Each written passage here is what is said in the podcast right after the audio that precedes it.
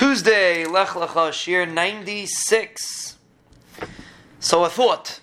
A thought. There's a lot of raid going on. Mashiach, not Mashiach, yes Mashiach. And many listeners call up that it's very frustrating to say that Mashiach's coming tomorrow because if Chas Shalom doesn't come, then people lose faith. So uh, let's take a step back from this whole discussion. Yes, Reb Meir Shapiro, not the Reb Meir Shapiro from Daf Yomi, but the Meir Shapiro that lived 200 years ago. He was a nephew of the Bnei Yissaschar, and he says, here, Gematria, that Mashiach is coming in the year Tafshin Pei Dalad. It's in the Sefer Or Lameir on in Parshas Bay on the Makkah of Chayshech. You can look it up. Ulchol Bnei Yisrael Haya Oyer. You can look it up. But that's not that, that's not our mahalach. It never was our mahalach. But it's just a chizik. And if it doesn't give you a chizik, so don't look it up.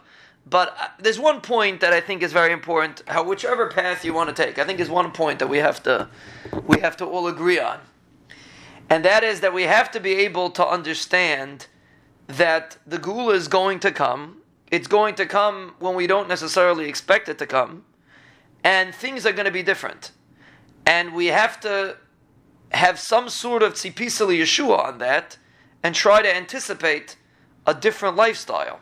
And when the Ribono Shel Olam sees that we're not doing that, so he starts making us uncomfortable in gullus. And you see mass demonstrations of Arabs yelling and screaming, kill the Jews, and you start saying, hey, you know, what's going to be? The reason why the Ben Shalom does that is to make you wake up and realize you don't belong here. This is not the place that you belong. And whether you want to go with the gematrias and all the cheshbainas or you don't want to, is real. And the Ribono Shel Olam is compelling us. He's putting us in a very uncomfortable position to realize that we're becoming the talk of the world, and it's it's becoming, you know, people are sending me messages, they're scared to go here, they're scared to go there. A person shouldn't be scared. You should have bitachon. But the point is that a person should realize that the Rebbeinu is making it uncomfortable to get us to be mitzapah Yeshua. Whatever helps you be mitzapah. If you want to believe he's coming this year, you don't want to Eh, whatever works, whatever whatever your shita is, whatever your messiah is, I'm not getting involved in that. One thing you have to realize is that there is a concept to be mitzapah, and it's our job to be mitzapah, to be mechakal Yeshua.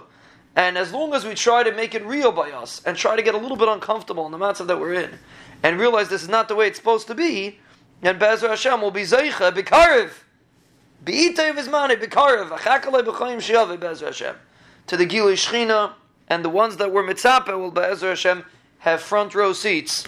Be'ezer Hashem in Yerushalayim Abenuya.